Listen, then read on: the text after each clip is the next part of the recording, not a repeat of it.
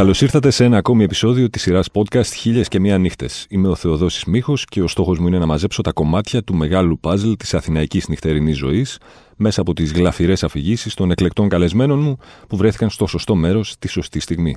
Για να μας ακούτε, ακολουθήστε τη σειρά Χίλιες και Μία Νύχτες σε Spotify, Apple Podcasts και Google Podcasts. Μαζί μου σήμερα ένας ξακουστός και αξιοσέβαστο Έλληνας ε, bartender, πολυπράγμων και ηθήνων νους του θρηλυκού μπαρ του κέντρου, του Μπαμπαοράμ, ενός από τα, όχι απλά τα καλύτερα μπαρ της Αθήνας, ενός από τα 50 καλύτερα μπαρ στον κόσμο και συγκεκριμένα του 31ου καλύτερου μπαρ στον κόσμο, ηθήνων νους επίσης του πολυσυζητημένου τους τελευταίους μήνες ζαχαροπλαστείου In Love Again, Κυρίες και κύριοι, ο Θάνος Προυναρούς. Καλώς ήρθες, Θάνο. Γεια σου, Θεοδόση. Γεια σε όλους. Ευχαριστώ πάρα πολύ που ε, με έφερες εδώ σήμερα. Το τιμόνι είναι στα χέρια σου, λοιπόν. Ελπίζω να είσαι έτοιμος να μας πας μια βόλτα στο χρόνο και στο χώρο. Μια φορά και έναν καιρό ήταν ο Θάνος Προυναρούς. Ο οποίος ε, χτυπούσε τα σέικερ ανελέητα πίσω από τις μπάρες, πίσω από την μπάρα του Μπαμποράμα, αλλά και πολλά χρόνια πριν πίσω από άλλες μπάρες, για να φτιάξει τα πιο ωραία κοκτέλ που μπορούσε και να δώσει στον κόσμο. Για να τα χαρεί. Ε, Παρ' όλα αυτά όμως, θα πρέπει να σημειώσουμε και είμαι σίγουρος ότι το σκέφτηκαν και οι προηγούμενοι ε, καλεσμένοι σου ότι όποιος έχει ζήσει πραγματικά την Αθηναϊκή νύχτα, μάλλον δεν θυμάται πολλά. Οπότε, αν οι, αν οι αγαπημένοι μας ε, ακροατές αυτή τη στιγμή θέλουν να ακούσουν πολύ πικάντικες ιστορίες, θα πρέπει να έρθουν από τον πάνω να τους τις πω κατηδίαν. Ο σωστός. Ε, Παρ' όλα αυτά όμως, ε, πολύ πριν ξεκινήσω να χτυπάω τα σέκια στον Μπάμπα Οράμ, ανελέητα όπως είπα, ε, περίπου, το, είμαστε στα τέλη της δεκαετίας του 90 και μόλις έχω επιστρέψει από το Λονδίνο. Οπότε ψάχνω για δουλειά. Πηγαίνω στην Ινοτέκα της πλατείας Αβυσσινίας, αν το θυμάστε. Ήταν το πιο hot εναλλακτικό ας πούμε μπαρ της εποχής εκείνης με πάρα πολύ όμορφο κόσμο αν θυμάσαι. Πολύ ωραία μουσική. Πολύ ωραία μουσική. Δυνατή. Ναι. Οπότε πηγαίνω και βρίσκω τον αγαπητό μου Νίκο ο οποίος ήταν ο ιδιοκτήτης της, ε, συνομιλικός μου ιδιοκτήτης της Ινοτέκα, και του λέω: Γεια σας, είμαι ο Θάνος. Ψάχνω για δουλειά. Μόλι ήρθα από το Λονδίνο. Προσλαμβάνεσαι. Μα δεν σας προσλαμβάνει. ναι, ναι, ναι, έτσι γινόταν. Έτσι και έλεγες τη μαγική λέξη που ήταν Λονδίνο. Ε, ήσουν εντάξει, ήσουν μια χαρά. Η αλήθεια είναι ότι εντάξει, η Αθήνα εκείνη, εκείνη, εκείνες τις εποχές και η Αθήνα της νύχτας ειδικά έψαχνε να ανοιχτεί. Ήθελε πάρα πολύ την εξωστρέφεια και έψαχνε πάρα πολύ να βρει ανθρώπους που θα έφερναν ίσως κάτι Οπότε το Λονδίνο ήταν κάτι. Το ίδιο φαντάζομαι θα ήταν και το Παρίσι, δεν ξέρω εγώ τι.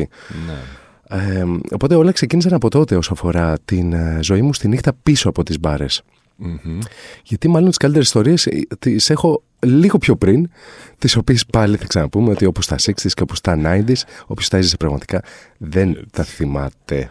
Η πιο αγαπημένη περίοδος της Αθηναϊκής νύχτας δηλαδή είναι κοινή. Νομίζω ότι. Κοιτάξτε, τώρα υπάρχει η εξή παγίδα που πρέπει να αποφύγουμε, ότι τότε ήταν και τα τουέντι μου. Τα δικά μου προσωπικά τουέντι, τα οποία έτσι κι αλλιώς είναι πάντα γλυκά. Σωστό. Ναι. Και δεν πρέπει να πέσουμε σε αυτή η παγίδα της ε, της ανασκόπησης με, με, πώς το λένε όταν... Της υπερβολικής νοσταλγίας. Ναι, της νοσταλγίας των, των νιάτων μας κτλ. κτλ.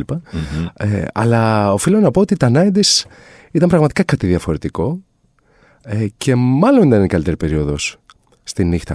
Παρ' όλα αυτά, όλες οι περίοδοι νομίζω ότι είχαν, ακόμα και η δεκαετία του 2010 που ήταν δύσκολη με την οικονομική κρίση, και αυτή μας έφερε μπροστά σε μια δημιουργικότητα πολύ όμορφη. Ναι. Και εκεί είδαμε και τους ανθρώπους και το κοινό να είναι πιο ανοιχτοί από ποτέ. Πότε ήταν, ε, θυμα, τι θυμάσαι πιο έντονα από την περίοδο, μάλλον να το πιάσουμε έτσι, που άνοιξε το Μπαμπαοράμ στο κέντρο. Πώς πήρες την απόφαση να ανοίξεις το Μπαμπαοράμ, το οποίο Μπαμπαοράμ ναι.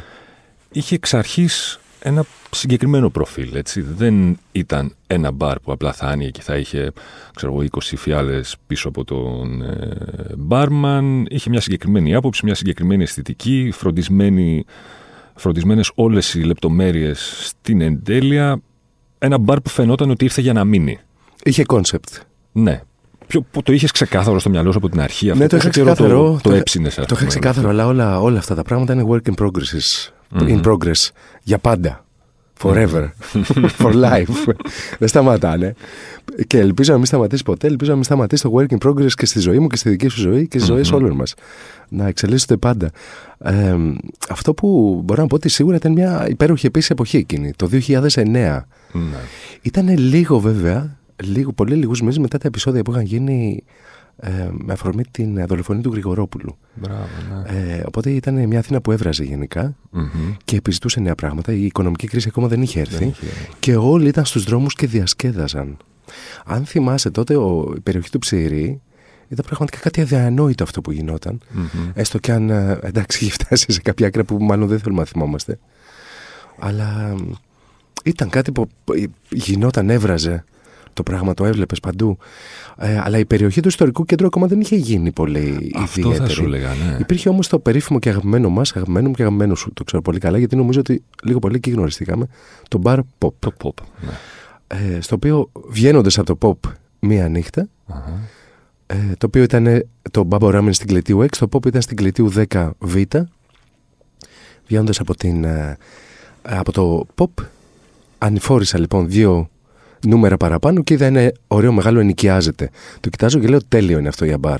Παίρνω τηλέφωνο την επόμενη μέρα, τον κύριο Άρη, ο οποίος είναι ο ιδιοκτήτης, ακόμα είναι αυτός ο κύριος ιδιοκτήτης, γλυκύτατος άνθρωπος. Και του λέω: Γεια σας, με ενδιαφέρει το, το ακίνητο που νοικιάζεται. Μου λέει: Στο πρώτος που παίρνει. Λέω: Ωραία, να συναντηθούμε και πρώτη-πρώτη. Συναντηθήκαμε και το κλείσαμε αμέσως. Δεν τρομερό ήταν. Ήμασταν είναι- φτιαγμένοι ο ένας για τον άλλον. Χωρίς πολύ σκέψη δηλαδή όλο αυτό από πίσω. Έτσι. Η δηλαδή αλήθεια πήρες ότι- την απόφαση. Ο, το, το έψαχνα. Το έψαχνα ήθελες; κάνα χρόνο, ναι. Μάλιστα. Το έψαχνα κάνα χρόνο. Το κόνσεπτ του μαγαζιού το είχες Το το είχες concept- δουλέψει πολύ πριν πάρεις αυτό το τηλέφωνο; Ναι, ναι, βέβαια. Ή ξέρεις τι ήθελε να ανοίξεις. Το, Σαφώς ήθελα να ανοίξω ένα τελείως νέας εποχής μπαρ. Ε, θυμάμαι μάλιστα ότι. έχω- Εσύ που με γνωρίζεις και λίγο, ξέρεις ότι μου αρέσει η μουσική πάρα πολύ, την αγαπώ πάρα πολύ. Είχα και συγκρότημα που έπαιζα. Έχω παίξει περίπου 40 συναυλίες Όπα. με τους Sound Device Ωραίος. ε, στη δεκαετία του 90. Ε, οπότε αγαπώ τη μουσική, σαφώς, μου αρέσει πάρα πολύ, αλλά εκείνη την εποχή ήθελα να εστιάσουμε σε κάτι άλλο. Για να φέρουμε μια αλλαγή. Στα ποτά αυτά καθεαυτά. Δηλαδή, ε, πήραμε την κουλτούρα των κοκτέιλ που ξεκινούσε από τα μέσα του 19ου αιώνα και θέλαμε να τη φέρουμε σήμερα. Οπότε ένα πράγμα που έπρεπε να αντιμετωπίσω εκείνη την εποχή ήταν Α, ωραία, ανοίγεις μπαρ, τι μουσική παίζει. Όχι, δεν θα έρθεις γι' αυτό. Μη σε νοιάζει τι μουσική παίζει. Βέβαια, η μουσική παίζει πάντα πολύ σημαντικό ρόλο και στο Βέβαια. μπαρ και στη ζωή μου και παντού. Αλλά εκείνη την εποχή έπρεπε να σμπρώξουμε κάπως τον κόσμο στο ότι. Εντάξει, θα το βρούμε με τη μουσική. Αν το βρούμε και λίγο με τα ποτά. Ναι. Να δούμε γιατί υπάρχει ένας τεράστιος πλούτος πίσω από όλα αυτά που είναι κρίμα να μην τον απολαμβάνουμε όλοι. ναι. Οπότε είχαμε μελετήσει πολύ όλη αυτή τη δουλειά. Αχα. Είχαμε φέρει και πολλά ρούμια από το εξωτερικό. Ε, τα οποία συγχύζουμε. Αυτή τη στιγμή έχουμε, όταν ανοίξαμε, είχαμε γύρω στις 60 ετικέτες. Στην Ελλάδα κυκλοφορούσαν 20 τότε. Χμ. Τώρα κυκλοφορούν περίπου 100. Έχουμε 400 όμως. Πάλι τους ρίξαμε. Καλά Ε, το πάτε.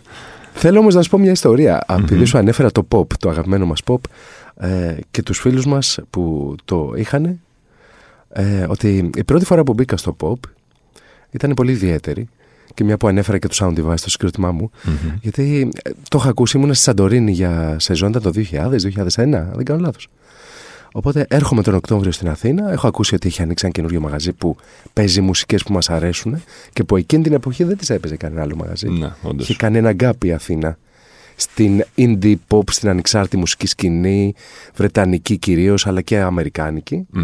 Είχε κάνει ένα gap εκείνη την εποχή, αν θυμάμαι καλά. Οπότε ήρθε το pop για να το καλύψει αυτό το κοινό και γι' αυτό έπιασε κιόλας. Ναι. Οπότε μπαίνω πρώτη φορά στο pop, ήταν Οκτώβριος, ανοίγω την πόρτα και τι ακούω; Να παίζει το συγκρότημά μου. Σοβαρά. Ναι. Και ήταν ο Νίκος, ο, ο αείμνηστος, ναι, που ναι. δυστυχώς έφυγε από τη ζωή και μας στεναχώρησε όλους πάρα πολύ. Ναι. Λίγα χρόνια αργότερα. Ήταν ο Νίκος που έπαιζε. Ήταν στα κάπου ο ιδιοκτήτης δηλαδή του pop, ο ένας από τους δύο. Και έπαιζε το συγκρότημά μου. Καταπληκτικό. Ήταν απίστευτο. Έχω Πήγες, και, το είπες. έχω, έχω και μάρτυρες. Φυσικά πήγα κάθισα δίπλα του. Δεν γνωριζόμασταν τότε. Ναι. Μετά γίναμε φίλοι. Ε, τον κοιτάζω, με κοιτάζει, του λέω καλησπέρα, τι κάνουμε; Μου λέει καλά. Με κοιτάζει λίγο περίεργα, τι είναι τούτος, ξέρω εγώ. Ε, του λέω, ωραίο κομμάτι αυτό που παίζεις. Ναι, μου λέει. Λέω χάμω, δεν το ξέρει. Δεν με ξέρει. δεν το έβαλε επειδή δεν με με είδε ξέρει. κάτι, ξέρω εγώ. Ε, ήταν όμως στο μπαρ μέσα δούλευε ο άλλος υπέροχος άνθρωπος, ο Γιάννης ο Μεϊανός. Ο, ναι. Ο υπέροχος Άλλη αυτός που πώς έκανε καλά όλο αυτόν τον κόσμο στο pop με το κουστούμι του πάντα, Πάντα, τα ναι. μανικετόκουμπα dry martini, Ατσαλάκωτος. ατσαλάκωτος και τους είχε όλους σούζα εντωμεταξύ. Μας είχε μάλλον όλους σούζα έτσι, δεν άφηνε κανένα να του ξεφύγει. Και από κάτω χαμός. Όντως. Ε, ο οποίος με γνώριζε και ήξερε και το συγκρότημα και αυτός ήταν που είπε: Παιδιά, αυτός εδώ είναι ο Θάνος που αυτή τη στιγμή ακούμε το τραγούδι. Κέρασαν και ένα, ένα ποτό, ένα Όχι σφινάκι. εκείνη τη στιγμή, αλλά Μετά. στο, στην πορεία δεν έχω επόμενη κανένα φορά. παράπονο το παιδιά από το pop. Λοιπόν, πες μου το εξής τώρα. Μήπως στην Ελλάδα, με το χέρι στην καρδιά δηλαδή, ως ένας από τους, ε, από τους πιο σημαντικούς παίκτες, να το πω έτσι, στο γήπεδο της, ε, της ποιοτικής νύχτας. Το έθεσα κομψά έτσι, Wow. και περιφραστικά. Έχεις ένα από τα 50 καλύτερα μπαρ στον κόσμο που θα φτάσουμε μετά εκεί να μου πεις λίγο για αυτή την ιστορία. Έχεις το 31ο καλύτερο μπαρ στον κόσμο ανάμεσα σε 50. Ναι. Μήπως στην Ελλάδα Ανάμεσα σε όλα τα μπαρ του κόσμου. ναι, σωστό. Ανάμεσα σε όλα μπαρ, τα μπαρ του κόσμου. Σωστό. Μήπως λοιπόν στην Ελλάδα όμως παράγουμε περισσότερους mixologists και cocktails από όσους και όσα μπορούμε να καταναλώσουμε; Δεν, δεν, δεν μπορώ να σου πω. Νομίζω πάντως ότι όχι αυτή τη στιγμη Νομίζω ότι έτσι κι αλλιώς έχει καταλαγιάσει όλη αυτή η, η, η φρενίτιδα ε, του, του mixology. Ε, και έχει βρει λίγο την ισορροπία του το πράγμα. Έτσι κι αλλιώς δεν έχουν μείνει και πάρα πολλά μπαρ που πραγματικά επιμένουν ε, στο να προσφέρουν ε, αυτό που λέμε fine drinking. Αλλά και το fine drinking τι είναι, δεν, δεν πρέπει να είναι κάτι. Αυτό τι είναι το fine Το drinking. fine drinking τελικά; δεν πρέπει να είναι κάτι κυριλέ, κάτι κομιλφό, κάτι ε, ατσαλάκωτο όπως είπαμε πριν. Μμμ. Το fine drinking απλά, απλά σου δείχνει πώς να αποφύγεις να πιεις μπουρδες. Πώς να αποφύγεις να πιεις χημίες. Μπορεί να θέλεις βέβαια. Πώς να αποφύγεις να πιεις πράγματα που δεν είναι ποιοτικά και υπάρχει ένας λόγος γι' αυτό. Αυτό είναι όλα. Από εκεί μετά ούτε μας εμποδίζει να χορέψουμε, ούτε μας εμποδίζει να διασκεδάσουμε πραγματικά. Μμμ. Ούτε μας εμποδίζει να παίξουμε και σφαλιάρι με τον μπάρμαν, άμα γουστάρουμε. Όχι καλά, κάτσε. Γιατί έτσι. Ε, ναι, το έχουμε κατανοήσει στην Ελλάδα το fine drinking, ναι, πιστεύεις. ναι, νομίζω ότι είμαστε σε καλό επίπεδο γενικά. Σε σχέση με την, ε, με την εποχή που ξεκινούσε στον Μπαμπαοράμ και το Μπαμπαοράμ έπαιξε ένα πολύ μεγάλο ρόλο στο, Έπαιξε, ναι. στο σύμπαν του fine drinking στην Αθήνα και στην Ελλάδα γενικά. Έχουν αλλάξει τα πράγματα πολύ; Έχουν αλλάξει σαφώς. Ξέρουμε να πίνουμε καλύτερα, να Αν, καταναλώνουμε ε, καλύτερα; Ωραία. Ε, ωραία ερώτηση. Επειδή ε, ταξιδεύω αρκετά ε, λόγω της δουλειάς και ξέρεις, εγώ τα ταξιδεύω, η δουλειά μου είναι πίον σε μπαρ. Ναι. Ε, κάποτε, παρένθεσης, ε, 2007 είμαστε με τον Μιχάλη τον Μένεγο στην κουζίνα του Γκούρου Οχ. στο είπε την άλλη φορά μετά το τέλος του, της βάρδιας όπου είναι ο θάλαμος αποσυμπίεσης Μμμ. και τρώμε το υπέροχο ταϊλανδέζικο φαγητό της κυρίας Μαρίας τα είπε αυτά, οπότε το επιβεβαιώνω ότι έτσι γινόταν και ήμασταν εκεί λοιπόν και λέγαμε ναι το όνειρό μας είναι να ταξιδεύουμε και να πηγαίνουμε σε μπαρ Τι καλύτερο. ε. Μιχάλη, σίγουρα το θυμάσαι αυτό. Ε, οπότε κλείνει η παρένθεση. Και αυτό ναι, το κατάφερα. Ε, οπότε συγκρίνοντας λοιπόν, θα λέγω ότι είμαστε σε καλό επίπεδο. Ναι. Ακόμα και τα πιο απλά, χωρίς να θέλω να τα μειώσω σε καμιά περίπτωση, μπαρ, Μμμ. έχουν καλό επίπεδο. Τα συγκριτικά πλεονεκτήματα της Αθηναϊκής νύχτας σε σχέση με τη Γαλλική ή την Ιταλική, δεν ξέρω τι μιας και ταξιδεύεις, ποια είναι; Ε, εντάξει, πάντα είναι. Και ο- τα μειονεκτήματα από την άλλη. Πάντα είναι ο καιρός που μας κάνει να, δια- να, να, να, να το κάνουμε κάπως διαφορετικά το πράγμα. Μμμ. Πώς λένε ότι οι Ιταλοί το κάνουν καλύτερα, εμείς το κάνουμε διαφορετικά. Ε, οι Ιταλοί δεν, δεν το έχουν πιάσει πολύ. Νομίζουν ότι είναι Ευρώπη, αλλά δεν, έλα, παιδιά, δεν είστε. Εμείς δεν έχουμε δει σε αυτά πάντες. Οπότε διασκεδάζουμε λίγο καλύτερα. Ναι. Ε, ό, όλη αυτή ο καιρός μας, μας κάνει να ζούμε στην, στο δρόμο έξω. Οπότε τα μπαρ μας που είναι έτσι street bar, αλλά παράλληλα έχουν ποιότητα, είναι κάτι διαφορετικό. Έχουμε γιατί- καλύτερα μπαρ, δηλαδή, ξέρεις, κατά μέσο όρο σου λέω, εγώ, σε σχέση με την Ισπανία, για παράδειγμα, ή σε σχέση με τη Γερμανία. Ε, Έχουμε καλύτερα μπαρ για να διασκεδάζουμε, ναι. Ναι. Για να διασκεδάζουμε. Αυτή τη στιγμή όμως το, στην ποιότητα του καλού ποτού οι Ιταλοί, οι Ισπανοί έχουν πάει σε πάρα πολύ υψηλό επίπεδο. Fine drinking σημαίνει και ακριβό ποτό. Όχι απαραίτητα, αλλά δυστυχώς μερικές φορές συμβαίνει. Μμμ. Δεν είναι απαραίτητο όμως, γιατί συνήθως τα πιο ποιοτικά πράγματα κοστίζουν και λίγο παραπάνω. Ναι. Αλλά υπάρχει και ο τρόπος να το χειριστείς με ένα τέτοιο τρόπο ώστε να, να το αποφύγεις αυτό. Υπάρχει κάποια τιμή πάνω από την οποία ξέρεις, ε, λες ότι είναι υπερβολικά ακριβό πια αυτό το κοκτέιλ. Ή όλα τα υπολογίζεις με βάση ξέρω, τις πρώτες ύλες. Οπότε μπορεί να σου πει ο άλλος το κοκτέιλ έχει 25 ευρώ γιατί έχει μέσα ας πούμε σκόνη χρυσού από τη Νότια Αφρική. Δεν ξέρω. Σκόνη χρυσού, τώρα μπ- μπορούμε να πάρουμε και απλή σκόνη από την Αφρική. Και να- που μας έρχεται. που έρχεται συχνά Δεν στην δεν χρειάζεται Αθήνα. να- να τρέχουμε στην Νότια Αφρική να πάρουμε του χρυσού τη σκόνη. Ε, όχι, 25 ευρώ είναι πάντα υπερβολικά για ένα ποτό.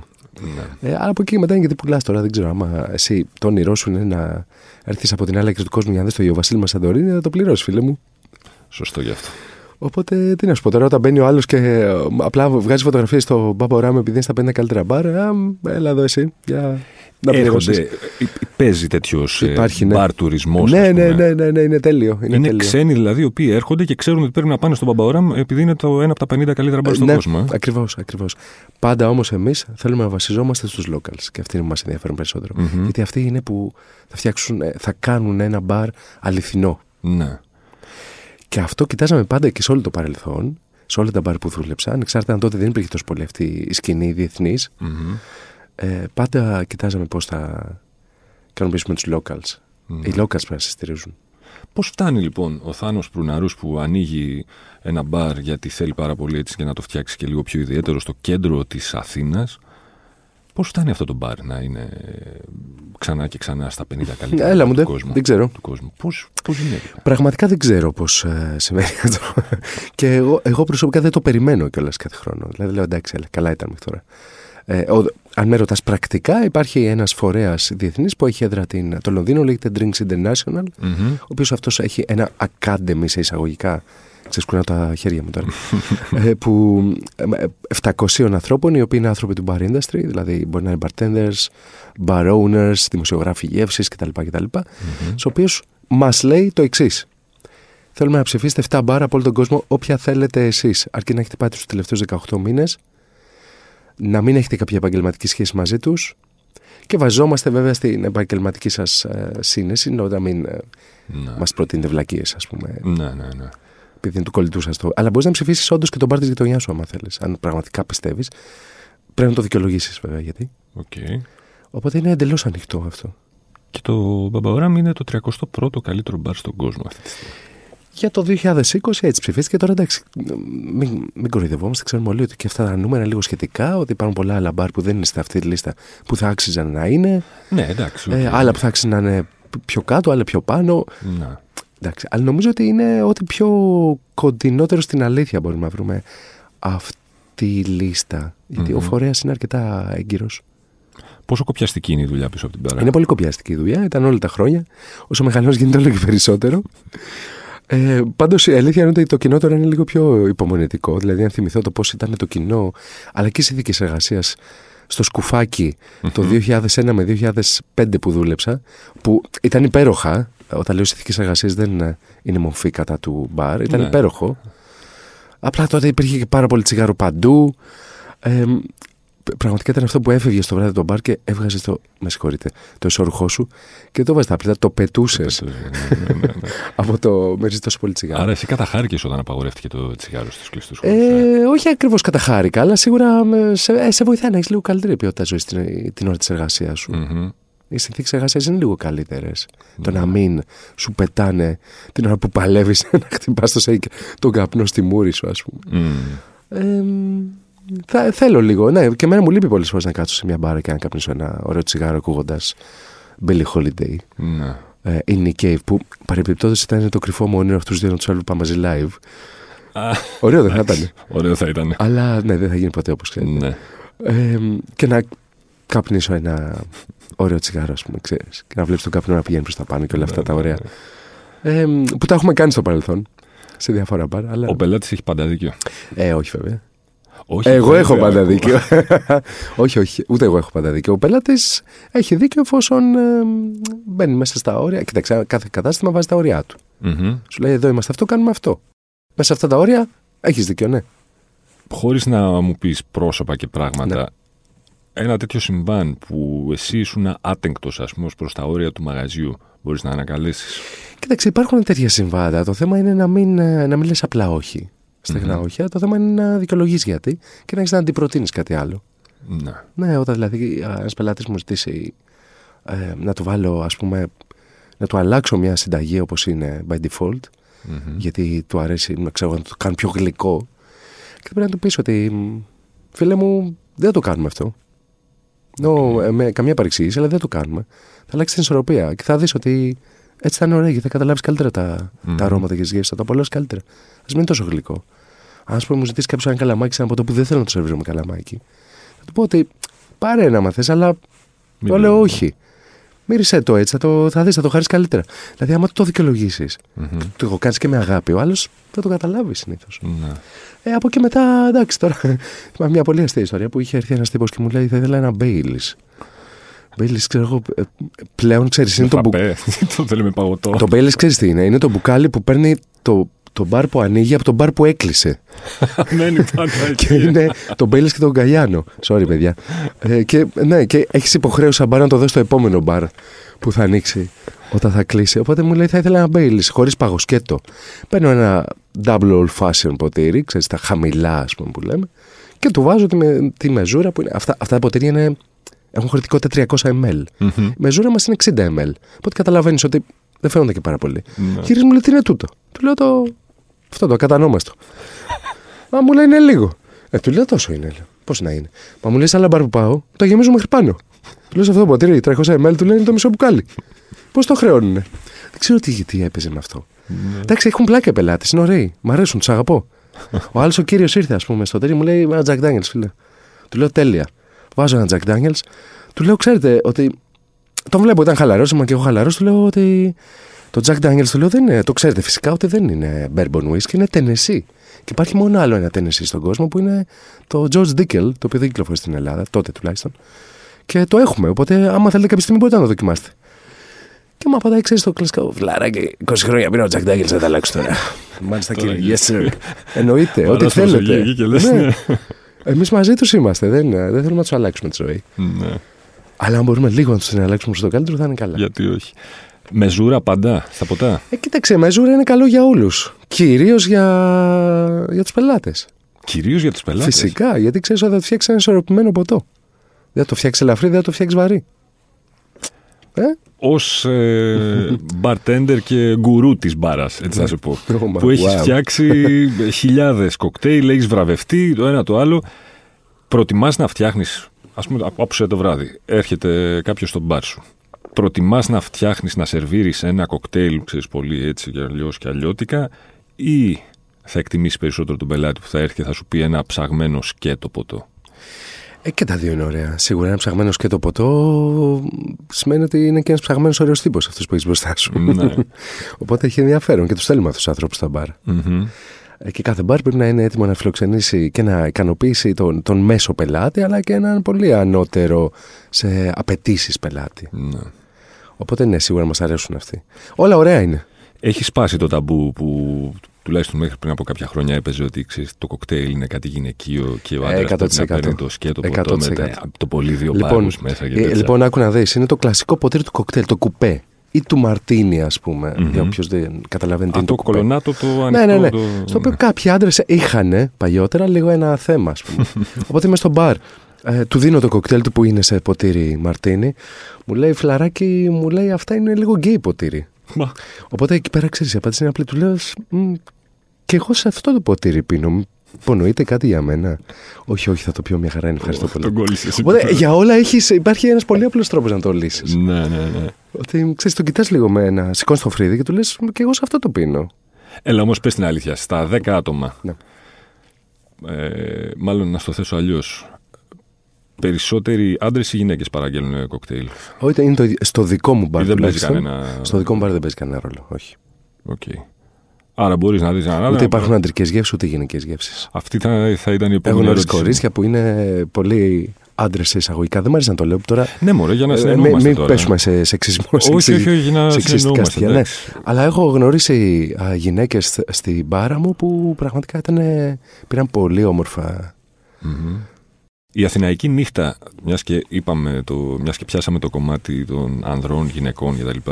Είναι σήμερα το 2021 λιγότερο σεξιστική από όσο ήταν πριν από 20 χρόνια.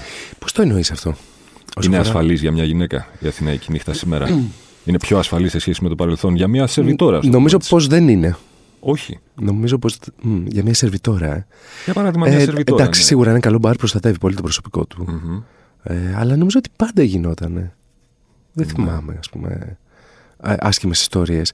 Αυτό που εμένα μου λείπει τώρα, ε, και σαν άνθρωπος που έβγαινε πολύ σε μπαρ και σαν άνθρωπος που είναι μες στα μπαρ πάντα, μου λείπει ε, το να γεμίζουν τα μπαρ με όρθιους. Μου λείπει που έχουν γεμίσει όλοι οι δρόμοι και τα πεζοδρόμια και πεζοδρόμια με καρέκλες και τραπέζια. Και όλοι θα θέλουν να καθίσουν έξω. Και βλέπεις ε, μαγαζιά που φτιάχνουν πάρα πολύ. Ρίχνουν πολλά λεφτά για να φτιάξουν διακόσμηση και όλοι κάθονται έξω. Ναι. Και λες, τι γίνεται, ξέρω εγώ. Όντως, όντως. Και αυτό ήταν μια μαγεία που είχαμε στα 90's, ότι όλα ήταν μέσα. Μμμ. Δεν υπήρχαν πολλά street bar τότε, δεν ξέρω αν θυμάσαι. Και επίσης, βέβαια, βέβαια είσαι και πιο μικρός από μένα. Στο κέντρο της Αθήνας δεν. Η λογική αυτή του μικρού μπαρ που καλά που δεν το συζητάμε που να έχει και καλά ποτά δεν υπήρχε καν. Είναι αυτό που λες και εσύ. Ξεκίνησε το όλο πράγμα του pop, μετά ήρθε το, το δικό σου και κάπως έτσι. Ήταν και τον άρχισε. Γκούρου, βέβαια. Ήταν και τον τον Γκούρου, Γκούρου εντάξει, που είναι πιο έκανε πέρα στην πλατεία εξαιρετική θεάτρου. δουλειά. Αν Ναι. υπήρχε τότε η λίστα με τα 50 καλύτερα μπαρ του κόσμου, τον Γκούρου θα ήταν σίγουρα μέσα σε αυτά. Ναι. Ναι. Κάναμε πραγματικά υπέροχη δουλειά. Ε, και αυτό είναι ε, ίσως κάτι που εμείς και, και εγώ ίδιος ε, το έδιωξα λίγο, δηλαδή αυτή τη, προκειμένου να φέρουμε το fine drinking, Μμμ. την κουλτούρα αυτή, ίσως να διώξουμε λίγο την, ε, την ε, διασκέδαση με έναν τρόπο που γινόταν τότε στον Γκουρού, αλλά εμείς είμαστε αυτοί που πρέπει να την ξαναφέρουμε κιόλας. Μμμ. Εμείς όχι μόνο εγώ, όλοι, όλοι μαζί. Στον Γκουρού χορεύαμε, ερχόταν ο κόσμος να χορέψει, ήταν υπέροχα. Έρχονταν και μας πιάναν και μας βγάζαν απ' έξω και χορεύαμε. Και είχαμε το, το μηχάνημα ξερνούσε τα χαρτάκια με τις παραγγελίες εντωμεταξύ. Αλλά Χαμός, εντάξει, ήταν ε. όλοι cool. Ποια θα είναι η επόμενη τάση, πιστεύεις, στην Αθηναϊκή νύχτα και στην παγκόσμια γενικά; Ε, Επίσης, δεν νο- ναι, συν ε, μαζί με αυτό, να μου πεις και το αν η Αθήνα τώρα πια παρακολουθεί όντως σε πραγματικό χρόνο τις τάσεις που παίζουν έξω. Γιατί ξέρεις, παλιά λέγαμε για τη μουσική, για παράδειγμα, ότι στην Ελλάδα φτάνουν τα πράγματα 5 και 10 χρόνια μετά. πότε έφταναν 5 και 10 χρόνια μετά, λες; Έτσι θα λένε. Πότε ότι- σταμάτησε αυτό να γίνεται όμως; Νομίζω ότι σταμάτησε κάπου στα μ- μέσα των 80's, θα έλεγα. Εκεί Μμμ. μέσα με. Εγώ πιστεύω λίγο πιο αργά. Αφού μέσα ήρθε και με το τέλη MTV 80's, ας πούμε. Ναι, εκεί, κάπου εκεί. στην Ελλάδα που ήρθε 88-89, πότε ήρθε το MTV στην Κάπου Ελλάδα. εκεί, Που ναι. ήταν μουσικό κανάλι βέβαια τότε. ναι. Όχι reality όπως είναι τώρα. Ποια θα Ε, είναι η επόμενη τάση, λοιπόν. Η στη επόμενη νύχτα; τάση, ναι, ξέρω εγώ, δεν πρέπει να χορέψουμε πάλι. Ναι. Τι λες. Δεν είναι αυτό που μας λείπει. Δεν είναι αυτό που θέλουμε. Ναι. Δεν είναι αυτό που σκεφτήκαμε στην καραντίνα όλοι. Ότι αχ, να χορέψω και να γίνει η φάση. Ναι. Νομίζω αυτό πρέπει να γίνει. Αλλά με καλό ποτό. ναι. Αυτός ο συνδυασμός. Νομίζω Γιατί πως ξέρεις, ναι. Το έχουμε λίγο το να πας να χορέψεις. Μμμ. Νομίζω να χορέψεις πολύ όμως. Μμμ. Ε, δύσκολα το συνδέει κάποιος με το fine drinking. Γιατί σου λέει εντάξει, μωρέ, θα πάω, θα ξεβιδωθώ στο χορό. Α, πιω εκεί πέρα τρία-τέσσερα ποτά, ό,τι να είναι. Τώρα τι με νοιάζει, πάω να κοπανηθώ. Κοίταξε, έχουν αλλάξει και λίγο οι τεχνικές. Έχουν αλλάξει, έχει αλλάξει η τεχνολογία που τα χρησιμοποιούμε στον μπαρ όλα αυτά πλέον με έναν Μμμ. άλλο τρόπο. Οπότε με πολύ πιο εύκολο τρόπο μπορούμε και σε ένα κλαμπ να βγάλουμε καλά ποτά. Ναι. Μπορεί να είναι pre-batched τα ποτά, μπορεί να είναι tap. Όπως δηλαδή βάζεις από draft, όπως βάζεις την πύρα. Να έχεις έτοιμο από πριν το, ένα ωραίο κοκτέιλ, μια ωραία μίξη και να τη βγάζεις και να το σερβίρει αμέσως. Οπότε εμ, έχει πολύ ενδιαφέρον αυτό. Πόσο και είναι διάβασμα, μια ωραία τάση. πόσο διάβασμα ρίχνεις εσύ Α, και πολύ. μελέτη Πάρα για πολύ. να πας το βράδυ ας πούμε, και να φτιάξεις κάτι στο. στο Έχω ρίξει πάρα πολύ μελέτη. Πάρα πολύ ξέρεις, μελέτη. παλιά Έχω και μια συλλογή περίπου από 300 βιβλία barbook. Πολύ, πάρα πολύ έχω ρίξει. Παλιά είχαμε στο μυαλό μας ότι εντάξει, μπάρμαν γίνεται ένας εξωστρεφής τύπος, έχει και τα τυχερά του πάνω στη δουλειά, εντάξει, είναι πρώτη μούρη και έτσι και αλλιώς και αλλιώτικα. Δεν νομίζω ότι για πολλά χρόνια μπορούσαμε να αντιληφθούμε το πόσο όντως πρέπει να ρίξεις μελέτη. Αν θες να κάνεις σοβαρό bartending, έτσι, αν θες να κάνεις αυτό που κάνεις εσύ και όχι απλά να βάζεις Ε, βότκα πορτοκάλι. Σίγουρα πρέπει να ρίξεις μελέτη. Ε, σίγουρα πρέπει να είσαι ακόμα, πάλι πρέπει να είσαι εξωστρεφής. Μμμ. Ε, τώρα για τα τυχερά δεν ξέρω. Ισχύουν ή όχι, πάντως. Ε, α, σίγουρα πρέπει να είσαι όμως και η κολόνα του μαγαζιού και α, Ναι. για οποιονδήποτε έρθει μπροστά σου και καθίσει στην μπάρα, πρέπει να ξέρει ότι οτιδήποτε και αν του τύχει. Ε, ξέρω εγώ, καταπιεί την τσίχλα του, έπεσε, είναι έτοιμος να λιποθυμήσει, δεν έχει να πληρώσει, του την πέφτει ο δίπλα. Ότι μπορεί να στηριχτεί σε σένα. Μμμ. Οπότε πρέπει να είσαι μια πολυσχεδής προσωπικότητα ε, και να είσαι όριμος. Άρα ο, bartend- ο bartender, συγγνώμη, πρέπει να είναι πάντα νυφάλιο. Έτσι. Ε, είναι καλό να είναι σε καλή κατάσταση, αλλά δεν είναι κακό να πιει και κανένα ποτάκι. ναι. Έτσι να έρθει λίγο και αυτό σε καλή διάθεση. Υπάρχει Γενικά κάποιο... πρέπει να είμαστε χαλαροί και να περνάμε ωραία. Ωραία, Ό,τι τι- και αν συμβαίνει. Κανόνας για το κέρασμα υπάρχει. Δηλαδή αυτό που λέμε ότι. Ε, στα αυτή είναι η τρία αγαπημένη σου ποτά ερώτηση, κερνάω- νομίζω. Έτσι. Ε, Όχι, δεν γιατί υπάρχει. πίνω Ναι, ναι, καθόλου ναι. και με μέλι πολύ. Δεν υπάρχει τέτοιος κανόνας. Έγκυται στη, περισσότερο στη συμπεριφορά του και στην προσωπικότητα του πελάτη. Πώς θα σε κόψω και άμα σε γουστάρω τελικά. Γιατί άμα είσαι φς, φλαράκι, βάλε άλλο ένα και δεν κάνω πιέσει, δεν πειράζει. Εγώ θα τα χρέω κανονικά όλα. Άμα είσαι ευγενής όμως και ωραίος και έχουμε μια επικοινωνία έτσι όμορφη, μπορεί και το δεύτερο να σου κεράσω. Α, Οπότε μάλιστα. δεν νομίζω ότι πρέπει να υπάρχουν τέτοιοι κανόνες. Μμμ. Δυστυχώς, όπως είπε, αν θυμάμαι καλά, ο φίλος μου ο Αργύρης, σκηνοθέτης, αν θυμάμαι καλά. Παπαδημητρόπουλος. Ναι. Ε. Ε, νομίζω το αυτός, τον οποίο τον, τον είχα πελάτες. Σχεδόν όλους όσους έχει φέρει τους είχα πελάτες. Τους έχω σερβίρει. τον Αργία τον είχα πελάτε στο σκουφάκι. Εκεί το γνώρισα κιόλας. Μμμ. Το 2001-2002. Ε, Όπως είπε λοιπόν Γιώργης, νομίζω αυτός τέλος πάντων. Ε, ή ο Μιχάλης το είπε. Ε, πλέον ε, το ΦΥΜΠΑ το πληρώνουμε. Οπότε έχει κρυφύνει πολύ το ποτό. Μάλιστα. Ωραία. Και είσαι λοιπόν εσύ, έχει τύχει ένα βράδυ να βγεις. Και αυτή την ερώτηση την κάνω σε όλους, γιατί θέλω κάποια στιγμή να τις απομονώσω όλες αυτές τις ατάκες και να βγει ένα audiobook με τις συμβουλές για το πώς να ξεπεράσετε το hangover από τους ειδικούς. Πώς ξεπερνάει ο Θάνος Προνάρους το hangover την επόμενη μέρα από μια μεγάλη έξοδο; ναι, έχω, έχω δει ότι ο ύπνος δεν βοηθάει πάρα πολύ. Περισσότερο όσο κοιμάσαι, πονάει το κεφάλι σου. Μόλις ξυπνήσεις, μπορεί να συνέλθεις. Πολύ, πολύ νερό, Μμμ. σίγουρα. Ένα καλό φαγητό, όχι πλούσιο σε λιπαρά. Ε, εμ, επίσης, εμ, καμιά βιταμίνη. Μμμ.